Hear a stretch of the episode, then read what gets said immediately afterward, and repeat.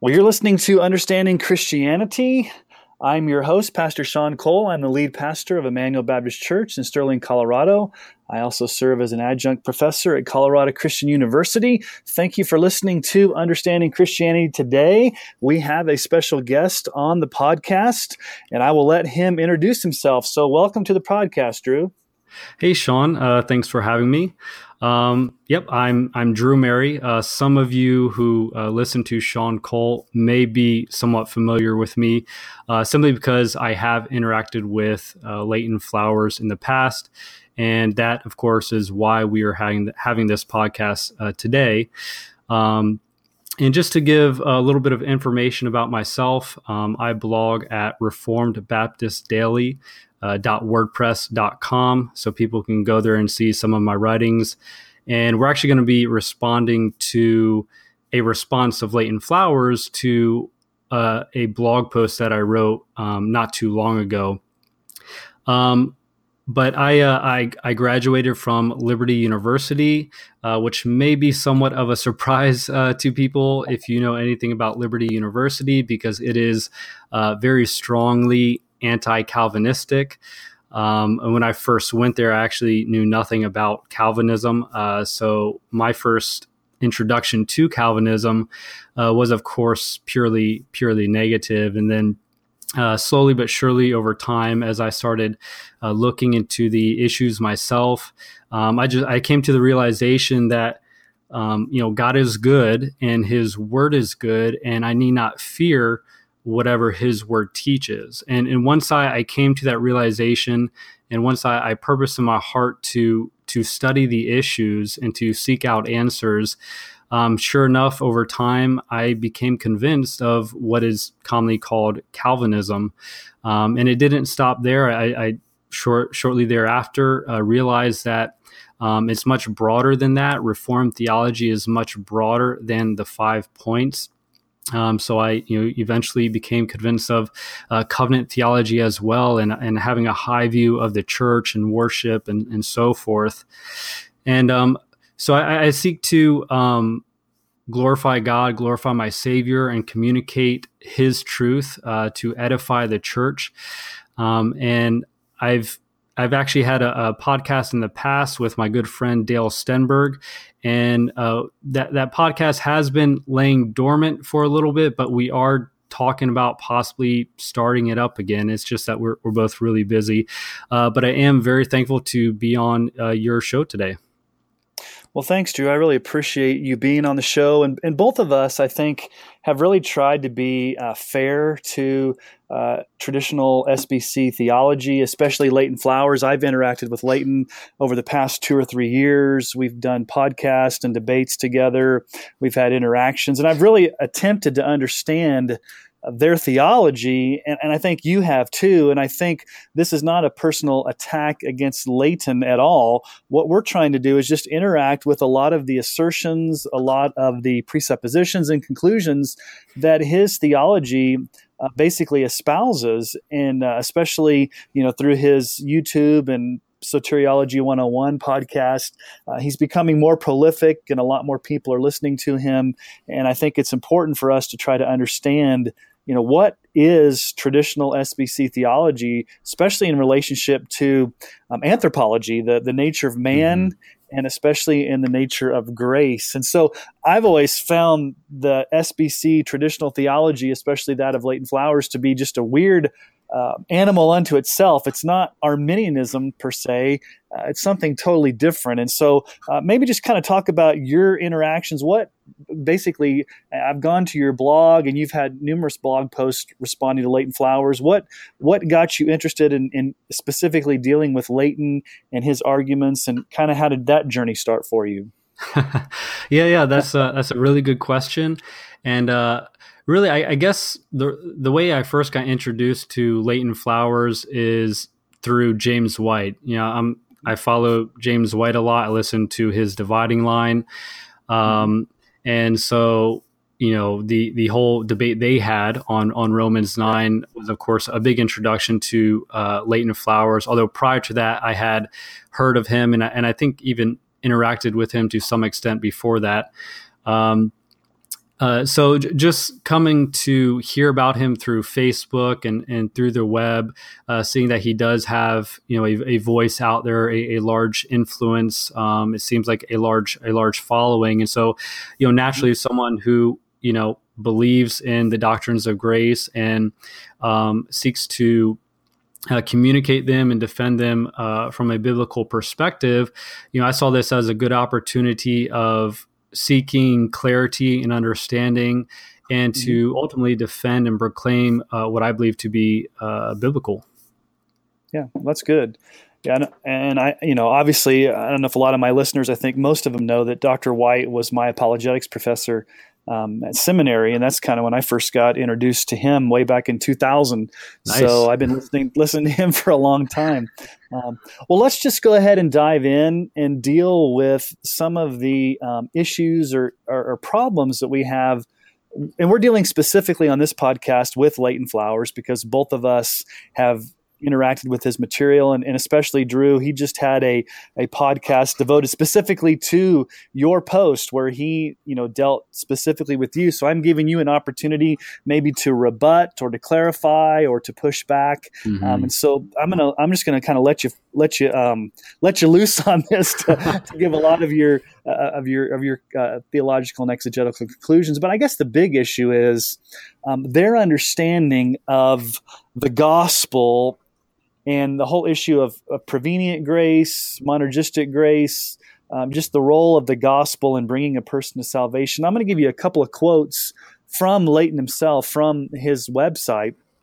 Um, he says, We believe man has the capacity to respond willingly to God's means of seeking to save the lost, not that man would seek God if left alone. He's, he's trying to, I guess, preclude any type of Pelagianism or semi Pelagianism with that statement. But in his view, God is working through creation, conscience, the church, the Holy Spirit, the Word to aid humanity in their conversion. And basically, in his view, God aids or assists men with the gospel proclamation, or as he likes to say, the gospel appeal. And he sees that gospel appeal in the Holy Spirit inspired word to be not only necessary for a person coming to faith, but also sufficient. Um, and he'll talk about this extra grace that's not needed. Um, he called it like I think sprinkling of fairy dust or some mystical, mm-hmm. what we would call, you know, monergistic regeneration. Um, he categorically denies, and I think it's because he denies total inability. And so let's just kind of st- start with that whole idea. what, what is his view of regeneration, of grace, the power of the gospel? In your understanding, what's he trying to attempt to say is necessary for a person to come to faith in Christ? Yeah, and and, and that really is is the main question here. And of course, the, the article I wrote was specifically in response to um, Leighton's claim of the the enabling power of the gospel, and you know we just kind of spoke about the idea of seeking clarity, of clarification, of understanding the the traditionalists and making sure they understand the the Calvinist perspective as well. And to answer your question, I have to say that uh, I think Leighton needs to clarify his terminology here. I don't think he's done the best job at it, or at least I have haven't yet come across uh, perhaps an article he may have written that just really uh, makes it crystal clear because when he talks about well he uses the term enable or enabling the enabling power of the gospel. However when you kind of pull everything back when you, when you get down to the nitty gritty of, of what uh, is flat of what Leighton is saying uh, in my conclusion the whole idea of enabling is absent from what he's really saying.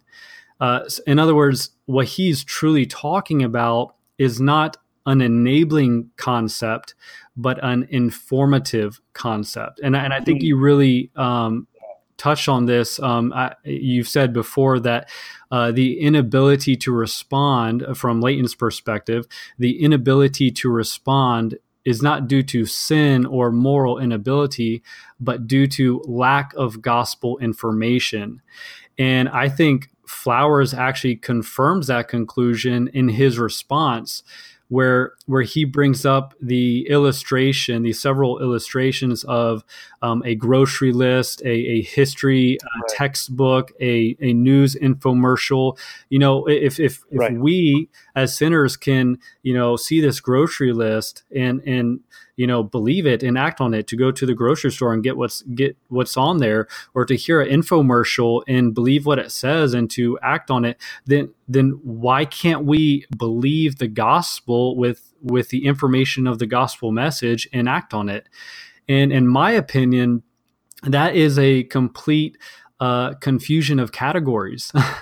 um, the, the yes. gospel is not a matter um, of uh, it's not a grocery list. It's not a history textbook. It, it, it pertains to spiritual things, things of God. And I think as we get into some scriptures, we'll see the significance of this, um, especially in First Corinthians 2, if we get there.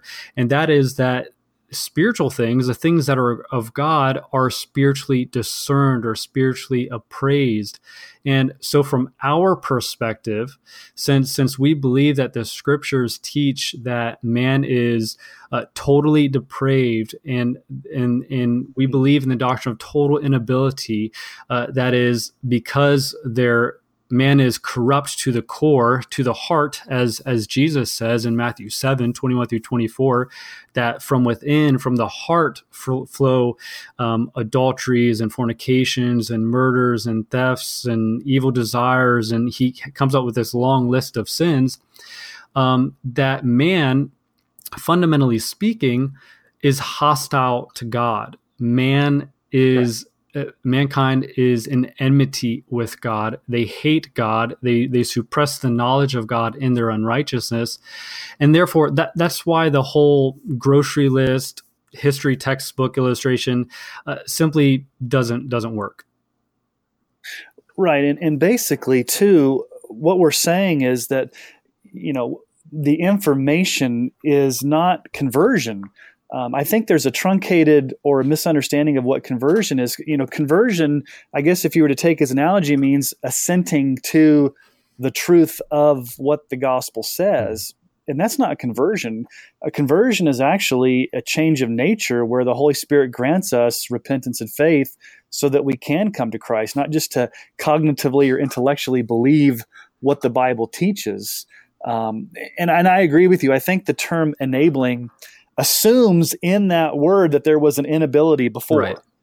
And so when when Leighton says, you know, it enables a response, and I've pushed back with him before, well, what was the mm-hmm. inability mm-hmm. before? His definition of inability is not the same as our definition. Our definition of inability is spiritual and moral mm-hmm. inability due to the fall that we've inherited from Adam, the, the things that you that you mentioned. His definition of inability is that we just haven't had the gospel presented to us we haven't heard. And he goes back to Romans 10. How can they hear without somebody mm-hmm. preaching? And so the inability is not spiritual or moral. The inability is that we just haven't had a chance to hear it. Once we hear it, then we have the ability to use our libertarian free will to accept it, which means that before the gospel even came to us, we, we still had some innate ability morally to believe it. So it's very confusing when he uses the word enabling grace. I think it's very right. Confusing. And and and in light of that, I have to wonder where is the the power in the gospel from Leighton's per, uh, perspective? Where's the need for power if what Leighton says is true? Like, I, I wondered, does he think that the power is in the words themselves, as much like you know a moving speech that someone may give? Man, that was a powerful message. Because um, from our perspective, we believe that the power of the gospel is First of all, in the fact that when Christ died on the cross, he actually accomplished redemption. That is, he actually propitiated right. the sins of his people. Um, and in that subsequently the holy spirit then applies that which christ has accomplished and so when the gospel goes out into the world the gospel or evangelism is the means by which the holy spirit uh, convicts and convinces and regenerates and gives life into God's people, all those for whom Christ has died. And so, and so we see it from the perspective of um, the gospel being triune and each person of the Trinity is is in harmony with mm-hmm. one another in the accomplishment of redemption uh, much like we've seen in Ephesians um, 1. And I think there's actually strong parallels um, in John 6. And I think we're going to take a look at that. Um, but in Ephesians 1, you see the Father chooses, and then the Holy, and then Jesus comes and he dies for all those whom God has chosen. He, he is their substitutionary sacrifice. And then the Holy Spirit uh, comes and and seals all those for whom God the Father has chosen and, and the Son has died for, therefore being the guarantee of our inheritance. Right. And again, I think that's a great point. The triune nature of God's um, salvation of his people. There's no division or disunity among the three persons of the Trinity. They all work in concert to bring about the full redemption of the elect people. Uh, one of the things I think you had a maybe it was a Facebook or you had some type of conversation with Leighton where you asked him some mm-hmm. questions, and his response basically was, "We are deficient. We're sick. We need a physician. The gospel is His means to make the that, that appeal for healing and reconciliation." Those types of terminology, and, I, and I'm going to throw out the boogeyman, the yeah. boogeyman word, boogeyman, semi Pelagianism does not the language we're deficient, we're sick, does that not sound like, and I'm not accusing him of semi Pelagianism. I've told Leighton this before. I said, you at least believe in some prior work of grace. It's not the Arminian prevenient grace, it's not the Calvinistic irresistible grace, it's the gospel by itself as grace coming before. So, you know, I guess technically it's not semi Pelagianism, but I'm, I, am i am going to ask you this question. I'll put you on the hot spot. Do you believe Leighton Flowers, and, and, and you, you told a joke earlier. Why don't you tell the joke that, that you told me earlier? Okay, well, and, um, um, what what do you call someone who is a follower of Leighton Flowers? A I have no idea. so you got Calvinists, and Arminians, and yep. florists. So, so is is Leighton Flowers and the the florists? And we're, I know yeah. we're poking fun. I'm sure he'll and, find and, it. And Leighton, if you, yeah. if you end up Mm-hmm. Yeah, I'm sure he will. And, and and you know, Leighton, that we're we're doing this because we you know we, we respect you. We're just trying to interact with your ideas. But let me just ask you, Drew, would you consider his view, your interaction with him, his writings, semi-Pelagian?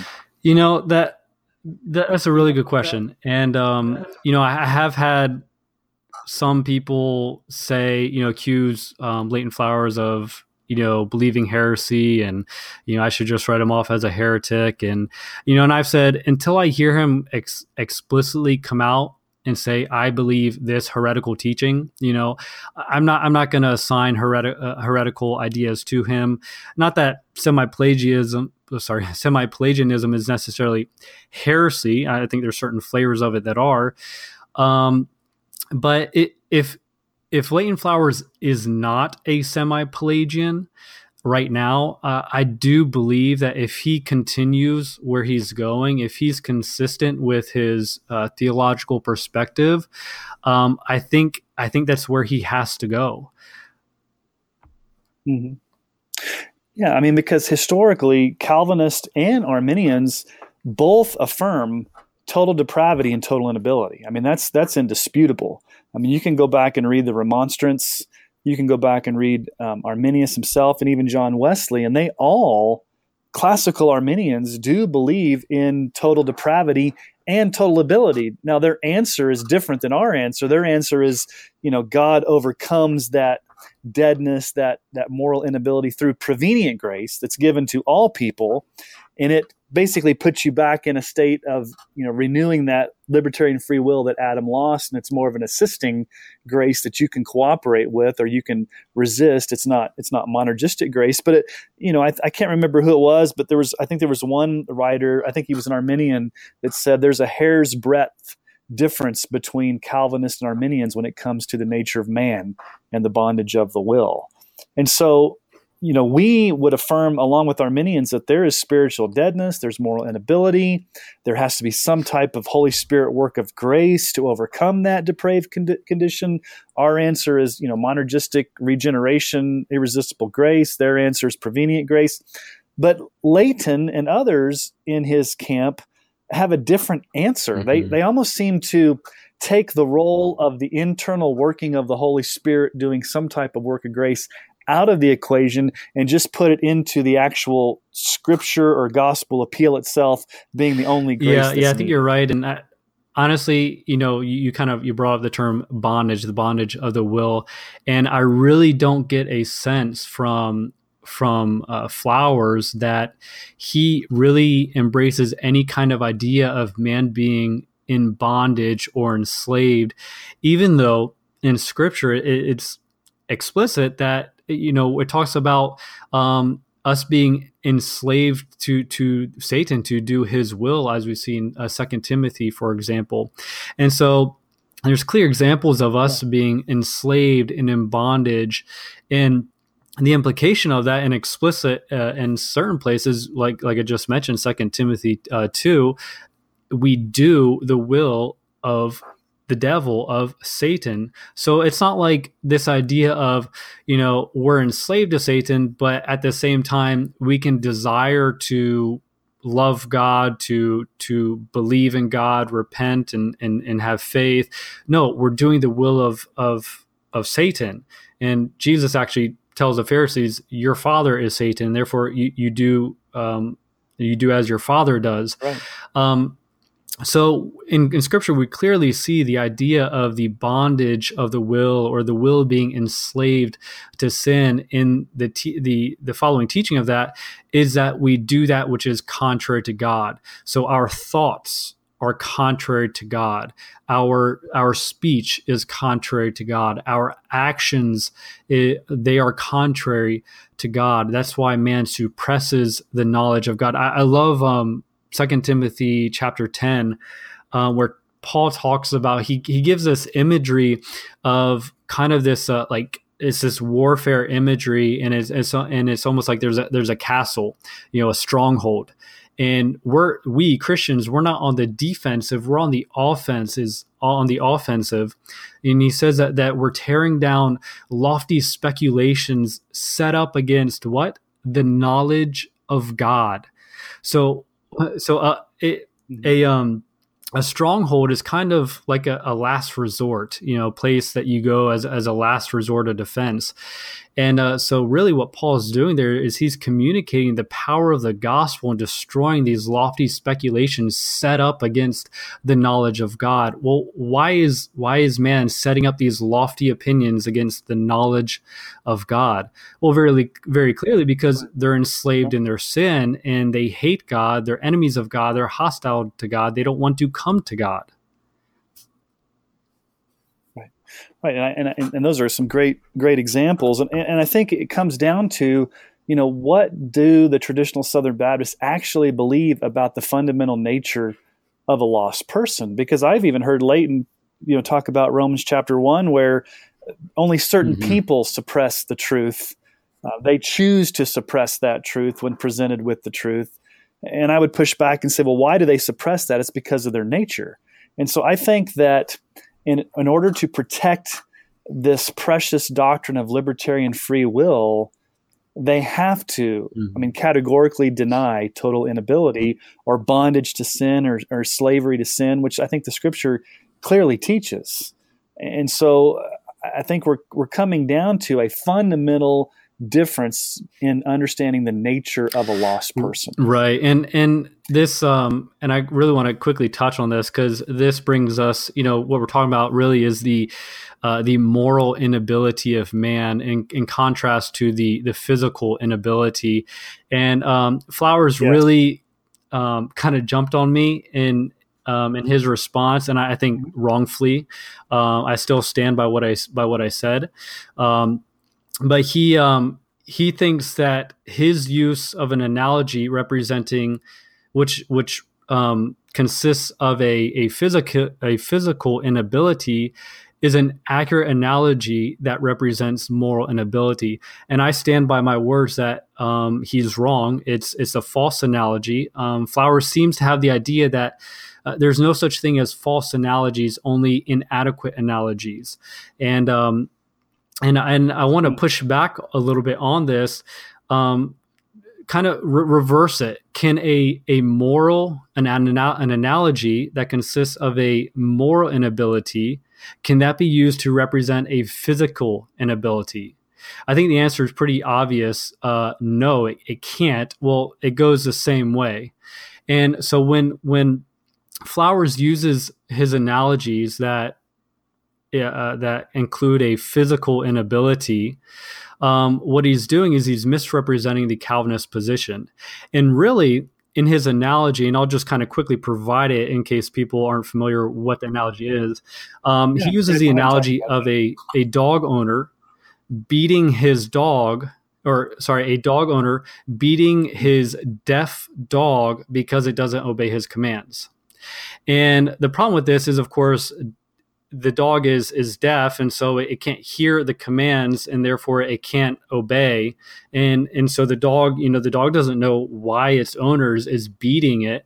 Um, and, and the fundamental problem with this analogy too is that it makes god out to be cruel and unjust because obviously we would think that a, a dog an owner beating its deaf dog because it, it doesn't obey its commands is a cruel person and an unjust person um, and so my pushback on that was I actually actually provided a corrected analogy that would actually represent, um, or at least better represent, um, moral inability. And he, he, didn't even read that in his response, uh, which I was kind of uh, disappointed of. Um, but just to quickly give my corrected analogy, what I said is instead, a moral inability illustration would involve a dog who can hear just fine and who knows better but continually disobeys his master anyways due to an innate dislike of the master or of humans in general. And actually, I might go back and edit this because I would actually add something. I, w- I would make the dog a rabid dog, a dog who has rabies to communicate uh, that idea of the corruption of sin. That would be a right. more accurate analogy of moral inability and so I just want to again encourage flowers to stop using these silly analogies that actually represent uh, physical inability and make God out to look cruel and unjust because that in, in no way is our position. Right. And also in his analogy, the dog is neutral. I mean, the dog is basically born with a physical disability, it, it, and it's almost like the, in that analogy, it doesn't take into consideration the deadness of and the rebellion of a, a sinner against his creator. It's almost as if the dog is just, you know, neutral against its owner.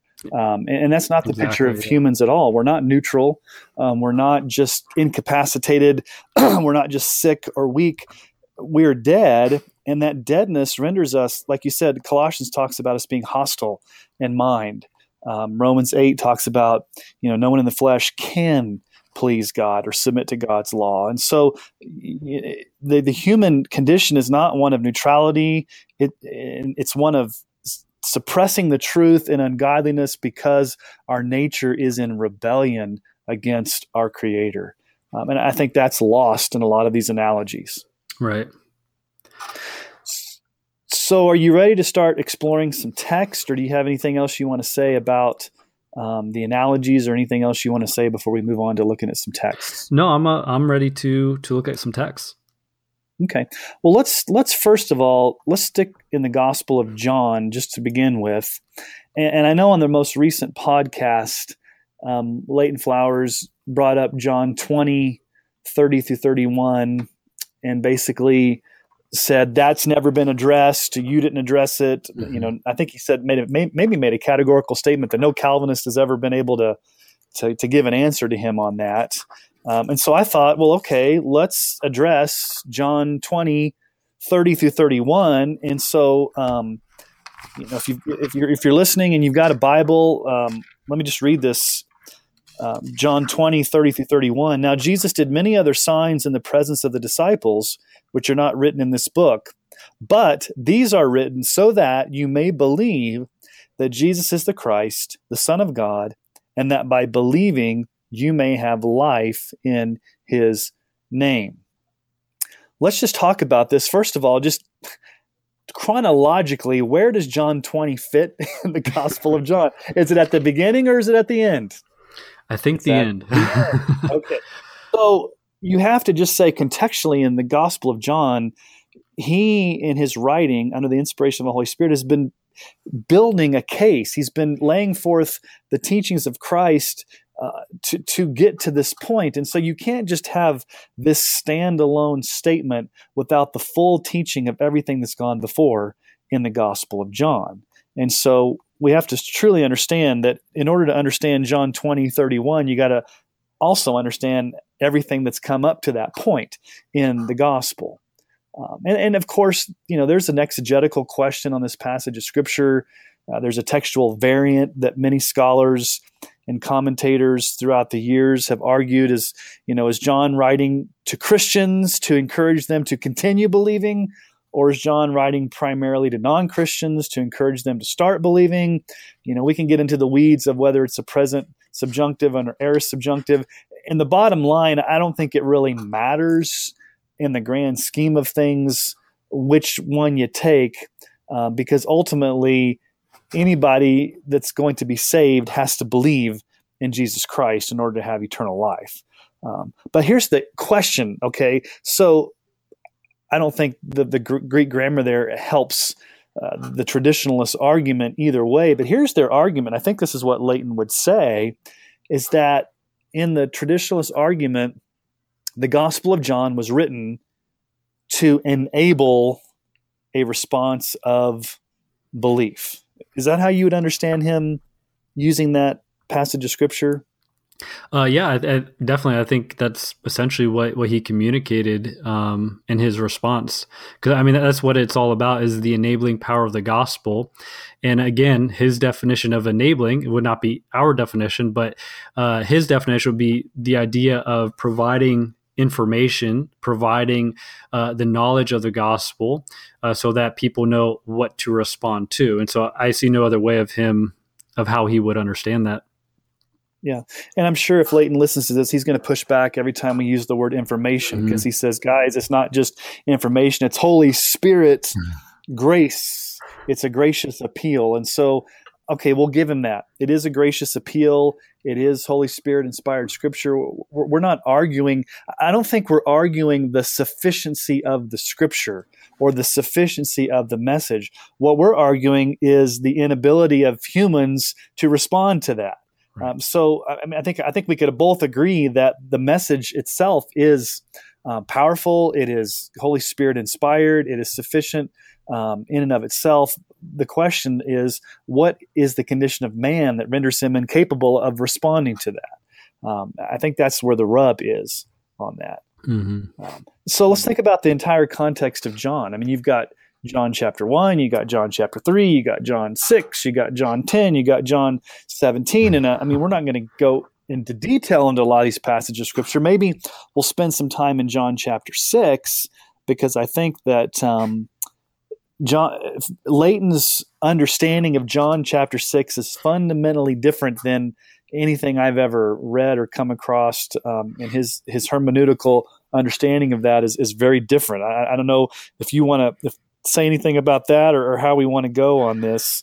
Um, if if we want to deal with John 20, 21 or Ch- John twenty, um, you know, twenty one, and then or thirty one. Mm-hmm. Um, I, I, think I think you've had a lot of interaction with um, Leighton Flowers regarding uh, the idea of uh, judicial punishment, um, or sorry, judicial mm-hmm. hardening, and that really is. Um, I mean, we I'll touch a little bit on it. Um, you know, I just recently read through his book, uh, The Potter's Promise, and from what I've noticed, not only in that book but articles he's written and his podcast is his whole approach to interpreting scripture is fundamentally different than what our approach is. And mm-hmm. I'm sure he'll he'll disagree with this, but I think it's pretty it's pretty obvious. It's pretty evident if you just read his book, listen to his podcast, read his articles, and essentially what he does is he'll, he'll look at the text in question and then before addressing the text in question he bounces around to all these other texts formulates his uh, judicial hardening framework and then overlays that on the text in question and then that becomes his interpretive grid and then everything in that passage has to be understood in such a way that it fits into his um, judicial hardening uh, grid. And that's I've seen him do that with with John six. I've seen him do that with uh, the Exodus, um, in in you know other passages, and uh, so our approach, on the other hand, is okay. Let's look at John six in the context of John's gospel. You know, for the not only the immediate context of John 6 but John's gospel as a as a whole and and flesh those things out. Let's look at the explicit terminology used in John's gospel and in, in John 6 and the in the flow of argument. And I don't see Leighton Flowers taking that approach. He he it's almost like backwards. You know he has his conclusion his framework and then he reads the text uh, from that perspective yeah, and I would agree with that. It's, a, very well said. I think there's two big hermeneutical um, principles for Leighton. The one is the messianic secret that he talks about, and that's related to judicial hardening. And those two frameworks really color almost every every way he reads these passages of Scripture. Um, well, let's just deal with John uh, 20, uh, 31 and let's just see if we can understand basically what their argument is from that. I think what Leighton and others would say is that the gospel that was written, the Gospel of John, is in and of itself uh, sufficient to enable a person to believe. And once that person is given the truth, they have the libertarian free will to believe it or to suppress it if they do believe it, then subsequently, as a result of their belief, then they are regenerated, i.e., their understanding of that you, by believing, may have life in His name. Um, so I think there's, you know, three different ways that they come to this conclusion. Um, you know, the gospel is sufficient Holy Spirit inspired truth to enable a response. Number two, sinners can believe. They have the ability to believe when they are given this truth. And number three, um, this belief um, results in regeneration, uh, not regeneration preceding faith. Am I understanding their conclusion of how they would understand that passage of scripture? Uh, yep, I, I would agree. And um, I, I, would just simply add that um, the traditionalists uh, understanding the traditionalist conclusion, especially as expressed by uh, Leighton Flowers, is what it requires is a less than biblical uh, definition of the the sinful nature of man. Um, at least from our perspective, obviously, he wouldn't say, "Well, I, I believe in a less than biblical, you know, view of of man." Um, but from our perspective, uh, Flowers' understanding of the sinful nature of man is not sinful enough. It's it's not biblical right. enough, and that's why he believes that merely presenting the sinner with the gospel is enough for the person to repent and believe. Whereas we would say, uh, no, apart from the gracious work of God uh, working in in that person to bring them life, regenerating life, about apart from the Holy Spirit convicting them and humbling them and giving them understanding, apart from them being taught by the Father, as we see in John 6. And again, we see these strong parallels in, in 1 Corinthians uh, chapter 2. And uh, hopefully, maybe we'll, we'll get to that as well. Um, apart from that, man, the sinner will continue to uh, kick against the goad, so to speak. They'll, they'll continue to hate God and hate His truth and believe the lie rather than the truth. Mm-hmm. Very good. So, has John, from the very beginning, chapter one through chapter twenty, has has John himself, and through the words of Jesus, taught that there has to be some type of monergistic regeneration? Um, Yes. And does he talk about the deadness of man? Yes. And, and I think one of the things that Leighton does is I think he conflates regeneration with eternal life mm-hmm. as if they're the same thing. Whereas when John uses the term life, you may have life in his name. I think he's talking more about eternal life separate from, I mean, you know, coordinating with, but but separate or distinct from the actual work of regeneration in the life of a spiritually dead sinner to bring them to life. I think that they're not necessarily the same thing. They're they're linked together, but regeneration is distinct from eternal life, although they're intrinsically tied together. Would you agree with that? Uh, yeah, definitely I would. And um, I th- this idea of um, understanding proper distinctions, I just kind of maybe a bit of a side note here. Um, John 1, 12 and 13, you know, we believe this is a, a strong passage in support of the Reformed perspective of soteriology. Mm-hmm. And I just want to uh, briefly comment on that. I, I, I think there's a lot of confusion on both sides regarding this text. I think there's a failure of many to properly distinguish what John is communicating here. And so, what I would say is well, first, let me read it. But to all mm-hmm. who did receive him, who believed in his name, he gave the right to become children of God, who were born not of blood, nor of the will of the flesh, nor of the will of man, but of God. And so a lot of people, what they do, they look at verse 12 and they assume that it's speaking about regeneration. And I would disagree hmm. with that. It says children of God, which is not regeneration, but adoption. So verse 12 exactly. is is John is communicating adoption and then in verse 13 John gives further explanation as to how this was this adoption was brought about and that's where he introduces regeneration where he says who were born of God that's regeneration mm-hmm. exactly so the regeneration is what actually results in the faith that a person exercises so as to be adopted right regeneration comes first and so in that text verse 13 is an explanation about how the adoption comes about. Is that what you're arguing? Yeah, exactly. I mean, it really comes down to um, properly understanding the the Ordo Salutis or the order of salvation. Well, let's look at let's let's dive into John six. But before we do that, I just want to show a parallel passage in First John. Obviously, the same gospel writer of John wrote First John, and and he ends First John almost the same way that he ends the Gospel of John with this statement in First John five thirteen. He says, "I write these things to you who believe in the name of the Son of the of God, that you may know that you have eternal life." Almost the same wording there. Um, life in His name in John twenty, eternal life in First John five thirteen. So I think that he's not John's burden is not to argue that if you read his gospel, you have the libertarian free will to accept it or reject it because it is Holy Spirit inspired truth and you have the ability. I think he's just making a statement that when you believe in Jesus, you have eternal life.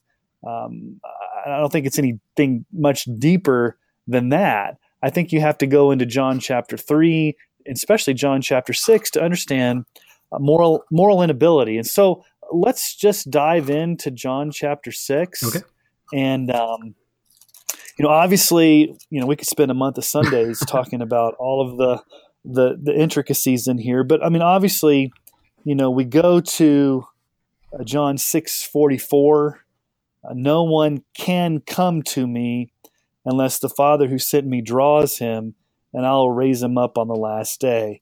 I mean, grammatically, there, no one can come. It's the Greek word dunamis, which means power. No one has the power, no one has the inherent ability to come to believe in Jesus with the condition unless the Father who sent me draws him. So there has to be a drawing. And the question is, is it an effectual drawing?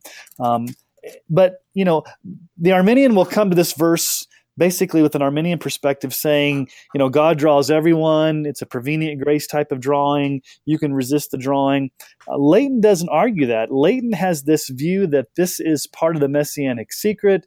The Jews that Jesus was preaching to that had been fed, you know, the 5,000, they were being judicially hardened. And so when Jesus came down from heaven, he was only entrusting himself to the 12, and that John 6 really has nothing to do with um, the, the, the moral inability of man. It's more of the judicial hardening of the Jews, and that's why they weren't able to come. Right. Have you heard? Have you have you dealt with him on these issues before? Maybe. Uh, not not specifically. No. no, I haven't. Um, I don't think we've gone back and forth specifically on this, at least not in uh, any great uh, deal or extent. Um, but I'm familiar with, with his position of it at least. So, in the text in John 6, is there any indication at all that these are hardened, judicially hardened Jews who had grown calloused over time and they were rejecting their Messiah because of judicial hardening? Is there anything in John 6 that lends itself to understand that interpretation? well, I, I, think the proof that there isn't is the fact that. Uh, right from the start, when Leighton approaches this passage, he doesn't what he does is he jumps out of John 6. Not only does he jump out of John 6, he jumps out of John and and goes right. to other passages and develops uh, his you know his theory, his concept, his framework, and then he comes back to John 6 and tries to make everything fit into that framework. So I would say if uh, Leighton's perspective was right about John 6, he wouldn't have to go through the whole gymnastics there of of establishing a framework by which to uh, interpret uh, John six. Yeah, I think he I think he goes to the end of Acts where Paul is before. I can't no, remember. He goes Acts, you know, he talks uh, about Acts ten with Cornelius, I think. Yeah, he does Acts ten with Cornelius, but mm-hmm. he also really goes back. I think it's is it Acts. He goes back to the end of Acts. Yeah. Where, yeah, where Paul talks about they'd become, you know, had they you know, they, if they weren't blinded, they would have listened. And, and that whole idea of judicial hardening, he imports back into John. These Jews that are here that um, are learning from Jesus, are being taught by Jesus, have just been fed by Jesus. Nowhere in the text does it say they were judicially hardened. Um, and, and, as a matter of fact, the, the key interpret- interpretive text to understanding the whole thing is um, verse 36. Jesus, right after he says, I'm the bread of life, whoever comes to me shall not hunger, whoever believes in me shall never thirst. Verse 36, but I said to you that you've seen me, and yet you do not believe. There is a present active not believing. They're seeing the miracles. They've, they've, they've you know, been around Jesus.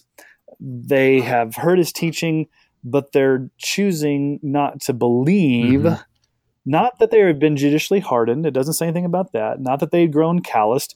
It's just they're not believing in their Messiah. And then Jesus goes on to explain why they're not believing. And mm-hmm. the bottom line answer is the reason they're not believing is because they're not elect. They weren't given to Jesus by the Father. That's why they're not believing. Right. And and I, and I would add that I, I think there's a consistent theme here throughout the Gospel of John. And I think uh, the Apostle Paul actually brings this uh, concept up in uh, First Corinthians 2, and that is the idea of uh, the things of God being spiritually discerned or, or appraised.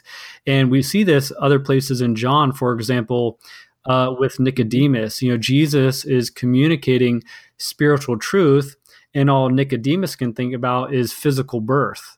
And then you see the same thing with the uh, Samaritan woman. Jesus is communicating spiritual truth, and she thinks he's talking about actual water.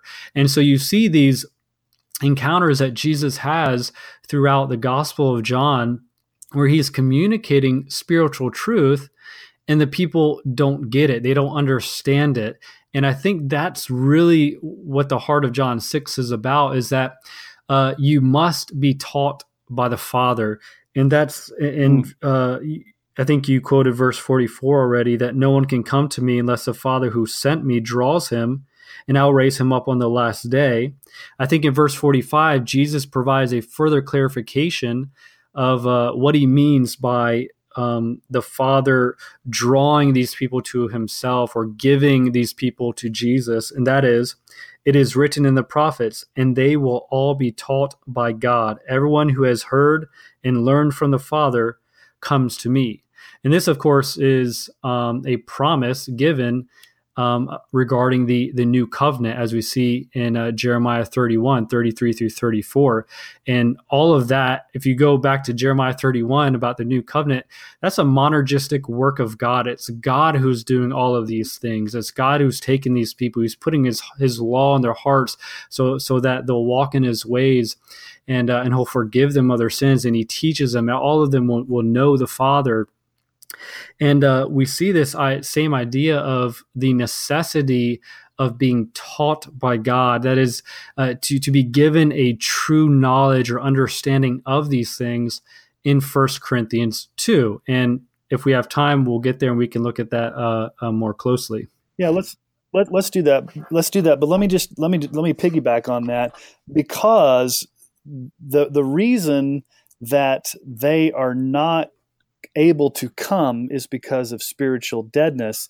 In the drawing, God does also teach and God does impart spiritual truth. God opens blind eyes. God does this monergistic work of regeneration to draw and to bring these sinners, the elect, to Christ. And, and one of the things that I think that Leighton said on that last podcast was, um, you know, no one can come to me unless the Father who sent me draws him. Then he goes down to uh, verse 65. This is why I told you that no one can come to me unless it's granted him by the Father. His definition of granting is a whole lot different than our definition of granting. How does he define granting? Well, he, he, basically defines it um, from his uh, uh, understanding of enabled. So, less the Father enables or allows. Yeah, allows the opportunity. Right. Allow. I mean, and, and oftentimes that Greek word didomai, grant. God grants repentance. God grants the coming. And when God grants something, He's not granting an opportunity, He's not granting a potentiality, He's not granting an enabling. He's actually granting the actual thing that He's granting. Um, and so, if God grants that or God gives that, that means it's going to happen. That means the person is going to come. Um, it is monergistic. It is effectual. Uh, that's mm-hmm. where we differ on this. You know, in His view, it's not effectual. It's not irresistible. It's more an opportunity. You can take it or leave it. When God presents you that that giving, you know, He's given you permission. He's given you the ability. He's enabling. You can take it or leave it. And again, it goes back to the nature of you know the person that's in bondage to sin. Right and and just to uh, i'll provide a, a quick comment on john 6 uh, 63 through 65 and then make one other other uh, point. Uh, but regarding john 6 63 through 65 this will be my understanding just to drive this home is that what jesus is communicating um, is that no one can come to him unless it is granted by the Father, that is, the Father gives them to the Son, because it's the Spirit who gives life. The flesh profits nothing. The flesh is no help at all. So the words of Christ mm-hmm. are spirit and life, and therefore they must be spiritually appraised or discerned. I think that's the only way of properly understanding Jesus's words here, and that and that really is a an effectual work that has taken place here, not a mere um, allowing or enabling in the uh, flowers uh, sense of the of the word. Yeah, it gives actual life. It mm-hmm. gives the coming. It gives the faith. It gives the repentance. It doesn't just give the opportunity um, and, and, I guess one of the things that I, that I guess is a really huge difference between our view and other non-Calvinistic views is almost in every non-Calvinistic view, everything is a potentiality. Everything's it's available, it's potential, it's there for you. Uh, you've got the free will. You can choose it whether you want to, you know, choose it or not choose it. Um, there, there's nothing ever efficacious. There's nothing ever monergistic.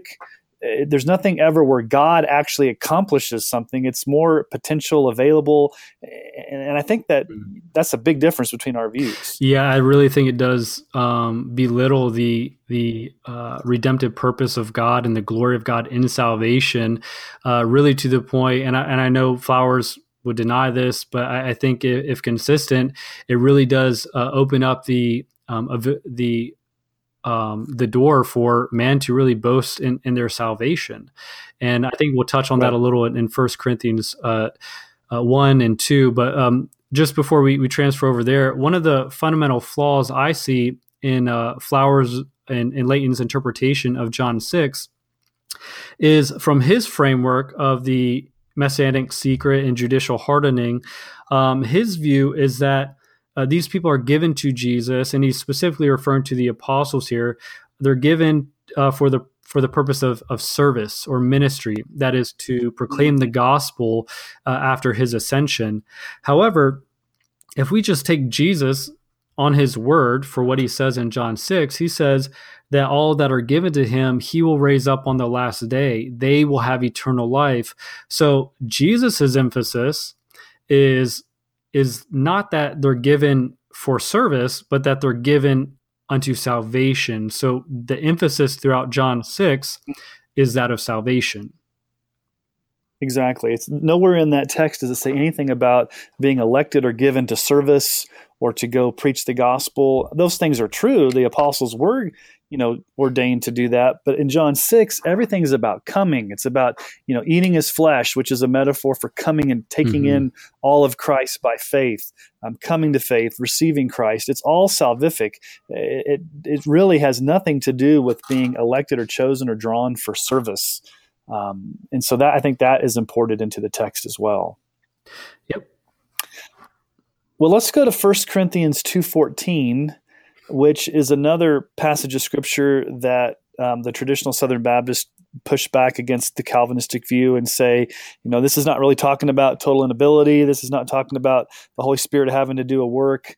Uh, this this is not what you think it is. So, um, you know, First Corinthians two fourteen is in a flow of thought that goes all the way back to First Corinthians chapter right. one. So it's not in a, a vacuum. Um, and I think Leighton would say this has nothing to do with being called or chosen or anything related to monergistic uh, regeneration. It has to do with whether a person accepts the wisdom of the mm-hmm. world mm-hmm. or accepts the wisdom of God. Halfway true, mm-hmm. but you can't get away from the fact that in verses 26 through 31, it's all about election. It's all about effectual calling. It's all about God saving his elect so they won't boast because he sovereignly chose them. So, I mean, you, it's all about calling and election and why certain people receive the message of Christ as foolish, whereas others receive the message of Christ as the glory and wisdom of God, mm-hmm. um, has to do with the work that God has done in calling them to Himself. Right, exactly. And uh, one of the things I would say is um, listening to uh, Flowers' response, one of the things I noticed in his response is essentially what, what he did is he set up a false dichotomy. Um, you know, he, yeah. he said that what uh, First Corinthians is dealing with here is a contrast between the wisdom of the world and the wisdom of God. It's not dealing with inability of, of man. And that that's a false dichotomy. It's it's both. Um, both are, are true and, and both go uh, hand in hand. And so, something Leighton Flowers has said is, and, and I'm quoting here, um, if you rest on human wisdom, and this, I believe I took this from his response. If you rest on human wisdom, you'll find this foolish. If you rest on divine wisdom, you'll find this truthful. Now, my response to that would be that Paul's point is that man does not rest on divine wisdom. That's why they find it a stumbling block in foolishness. But as he says, to the called, it is the wisdom and the power of God. And so to ask a question, why do some Jews and some some Gentiles not view the gospel as a stumbling block and foolishness? Well, according to to Flowers, as as I understand him saying, it's because of their libertarian free will. However, if we just look at what Paul explicitly says, Paul says it's a it's because of God's electing grace, as they as he says in uh, verses twenty three and twenty four.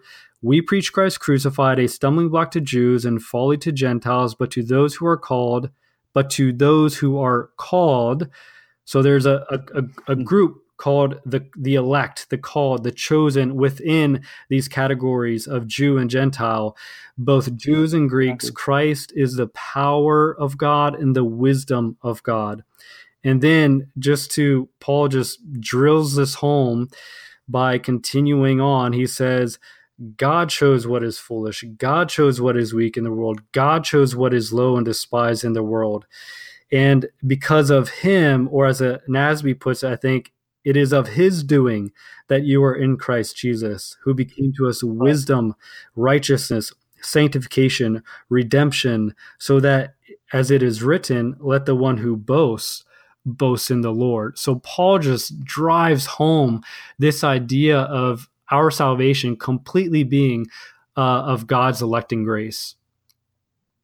Yeah, and if you if, if you were given the gospel and that was information that you needed in order to make a libertarian free will response, and you responded positively to that in and of yourself because of your free will, then you have reason to boast over the person that suppressed that truth and unrighteousness because either they weren't spiritually in tune, um, they didn't have as much information as you. Um, so you know when you when you base it off libertarian free will, there's always some room to boast because you did something that somebody else didn't do that got you in to salvation. Whereas Paul's burden, as you as you've said here, is to show that from first to last, God has chosen a people, God has effectually called those people, God has saved those people. It's all of his doing. And as a result, we can't boast at all in that because God has monergistically done that for his elect. Right, exactly. So um, just to follow up on that, uh, I would say that in chapter one, what Paul has done is he's already established the idea of the moral inability of man, uh, that apart from God's electing grace, um, man will continue to view the the wisdom and power of the gospel as foolishness and a stumbling block. And then I, th- I think this is just uh, further uh, confirms this this uh, understanding in chapter two where Paul says basically, and and that's why I came to you, uh, seeking to know nothing uh, than Jesus Christ and Him crucified. I came to you in in fear and trembling. I didn't come to you with with lofty uh, speech and wisdom because I wanted your faith to be to rest not in the wisdom of man, which He's just talked about, but in the power of God. And so we ask ourselves, okay, what what is this power of God? Well, it, it's what he just explained in chapter one the electing grace of God. God chose you, God chose you, God chose you. And then, and I think uh, this is further illustrated um, or clarified in verses 10 and 14, which I think have um, strong parallels to what we just looked at in John 6. Uh, verse 10 says, These things God has revealed to us through the Spirit for the Spirit searches everything, even the depths of God. Verse 14 The natural person does not accept the things of the Spirit of God, for they are folly to him, and he is not able to understand them because they are spiritually discerned.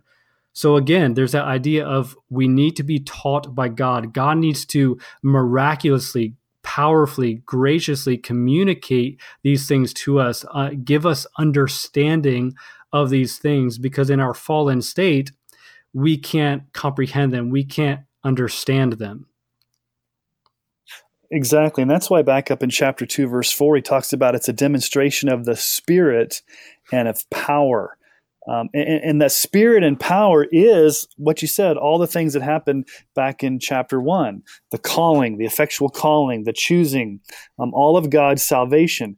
Um, I've had conversations with Leighton in the past where he would say that the demonstration of the spirit and power is not a Holy Spirit, monergistic, irresistible, regenerating grace. It's simply the message. The message itself is a demonstration of power um, going back to the information. Once the gospel's preached, there's the power. Mm-hmm. Um, and so some people receive it because they use their free will to not see it as foolish. Others suppress the truth. They don't receive it. And so there has to be no uh, mystical um, sprinkling on the top fairy dust type of what he would say, uh, you know, spiritual work of the Holy Spirit in a person's heart and mind to overcome uh, that deadness. And so again, he reinterprets what a demonstration of the spirit and power is. For him, it's mainly, you know, the appeal itself, the, the gospel appeal, um, not the actual, you know, overcoming of right. deadness through the Holy Spirit doing that mm-hmm. internal work. So, what is verse 14 actually arguing? I mean, what, based upon Paul's final argument, what is you know what what is he saying in, in verse 14 about the natural person not mm-hmm. having the ability to understand spiritual truths what's his what's his what's the exegetical conclusion well i mean the conclusion is is well what paul's communicating here is total inability. That uh, once again, apart from uh, God's effectual calling, God's effectual grace, uh, the natural man, which is how we come into this world, fallen and sinful in Adam, is something that flowers just seems to not like the idea of. Uh, but it's it's it's biblical. It's there. Uh, apart from God's work, we will continue to view the gospel as foolishness and in a stumbling block. So God must break in, so to speak. He must give us a new heart, a new mind, a new nature, so that we may uh, love what He loves and and and believe, you know, after Him and and follow after Him and embrace Him. That that would be my understanding of it. Well, and let me give it. Let me ask. I would ask this question to Leighton if he was here. Why is the message of the cross foolishness? If the message in and of itself is sufficient to enable a response, why is it foolish once it's once it's been given to somebody? How do you think he would respond to that? Uh, honestly, I'm not. I'm not sure. Uh, I'm not sure I understand your question exactly. Well, okay. The word of the cross is foolishness to those who are perishing. Okay, so the message of the cross is preached. The person gets the mm-hmm. information. The person hears the message of the cross, they get the information, they know they need to be saved. Why, if it's sufficient to enable a response, oh, okay. why does that person find okay, it foolish? Why does that person right. find it foolish? Um, and, and versus why do they mm-hmm. accept it? I mean, I guess his answer would be exactly. libertarian yeah, free will. It comes it comes you, right back to the will of man. Yeah. Yeah. so so even Paul here is talking about the message itself being um, you know foolishness, whereas it's not just information that somebody needs. Um, it's talking about deeply spiritual rebellion in you know the natural person. He uses terms like the natural person. Um, uh, you know, other places he talks about a person that's in the flesh. Uh, again, it's a deeply spiritual problem that lost people have and it's not just that they need information they don't need the laundry list they don't need the the warning that the you know i think it was the dryer recall yeah. or, or, something like that um, they need the holy spirit to actually do that in his response work. he's like does the grocery list is it more gracious and powerful than the gospel? Does a history book eh, or the quran is that more powerful and gracious than the gospel that that people can believe those things but not the gospel? And I, I can't when i hear that I, I can't help but shake my head in in in horror really um because what it is is it's it, it demonstrates that flowers has a woefully deficient biblical anthropology. And he's he's mixing apples for oranges the reason why uh, for example uh, many people flock to the quran and not the Bible, and that just proves our point. Once again, it's because of a moral inability. it's because of the fallenness of man, because they've believed the lie, not the truth. So man comes up with all kinds of religions to satisfy their, their curiosities and their cravings and whatnot, as long as they don't have God, until God comes and and effectually uh, uh um, calls them and works that grace in them to bring them uh, to repentance and faith. And the gospel is the means by which the Holy Spirit works that regeneration and that mm-hmm. calling. Yeah, that's that's a great point. And I think one thing, maybe you know, as we draw this to a conclusion, is I wonder, and I've addressed this before. I think Leighton Flowers has a simplistic or truncated or um, I guess, lower view of conversion. Uh, for him, it's more admitting that you need something, you know, admitting that you need help, admitting that you need saved. Um, it, it's more just admitting that this is what you need, um, as opposed to what the Bible talks about is actual conversion, which is where the, a change of nature that God gives you um, he changes your nature from being in bondage to sin to liberating that and actually mm-hmm. giving you the gifts to be able to not just admit, but actually to repent and to fully trust and believe. Um, and so, again, I, every time I hear him talk about it, it's more in terms of admitting that you need help once the information is given to you and before mm-hmm. you didn't know you needed help but now that you know you need help admit that help and then you know use your libertarian free will to accept the help. Uh, again, I think it's it's it's misunderstanding of anthropology, conversion, right. the nature of saving faith, the way the Holy Spirit works through um, you know, regeneristic means. I, I just think there's a lot of confusion. Well, Drew, I appreciate you being on the podcast today. Is there anything else you want to say um, as you you've got time to think through this? And we've kind of we kind of feel like we've gone all over the map. But, um, you know, hopefully this has been helpful to our listeners.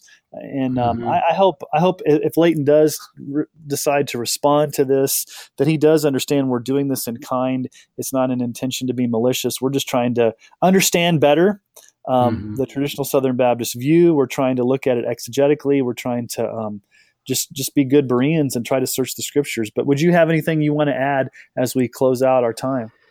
Well, I mean, I, I think we've pretty much exhausted um, everything uh, that we wanted to touch on. Um, but I'm sure, obviously, you know, Flowers is going to provide a response, which of course is, is encouraged.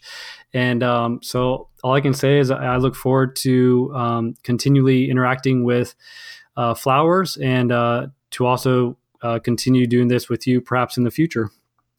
Yeah, Drew, I really appreciate it. I've appreciated our interaction. Um, you've definitely got a great grasp on theology. Uh, you definitely have a, you're, articulate. You have a great mind. Um, you're, you're, thinking through these issues. Um, I really appreciate the work that you're doing, the time that you put in to not just um, mischaracterize the other side, but to really try to understand. And I think I think in this day and age, it's very very important with all of the stuff that's going on amongst Calvinists and non Calvinists and traditional Southern Baptists and everything, it's very, very easy to um, mischaracterize, to throw up straw men, to um, vilify, to anathematize others, and not to actually interact with what the other side is actually believing or saying. And I think uh, from right. my interactions with you, I think you've done a great job in trying to do that. You've been cordial, and that's kind of been my goal as well. And so, um, I think we're like minded in that, and I really appreciate your heart and your attempt to to do that faithfully. Yeah, well, well, thank you. I appreciate it, and um, I, you know, the, the same to you. Um, yeah, and I've been listening to to your podcast, and I see the same attitude and and the same uh, um, solid uh, grasp of Scripture, and so it's been really edifying to to hear you uh, preach and teach God's word, and so I really appreciate that. Yeah, well, thank you, Drew. I, I, appreciate those kind words. And thanks for being on the podcast, taking time out of your day to do that. Thank you. I really appreciate you doing that. So, well, thank you, listeners, for listening to Understanding Christianity. I hope this has been helpful to you. I hope you have a very Merry Christmas as the, the date is quickly approaching. Um, if you could do us a favor and go to iTunes and give us a positive review and rating, that would really help us. Uh, you can go to the Understanding Christianity Facebook page as well as go to seancole.net where there's more resources and contact information. Uh, we'd love to hear from you if you have ideas for a future podcast. That would be greatly appreciated. So, have a Merry Christmas. May the Lord bless you and keep you, cause his face to shine upon you. And would you always keep your eyes fixed on Jesus?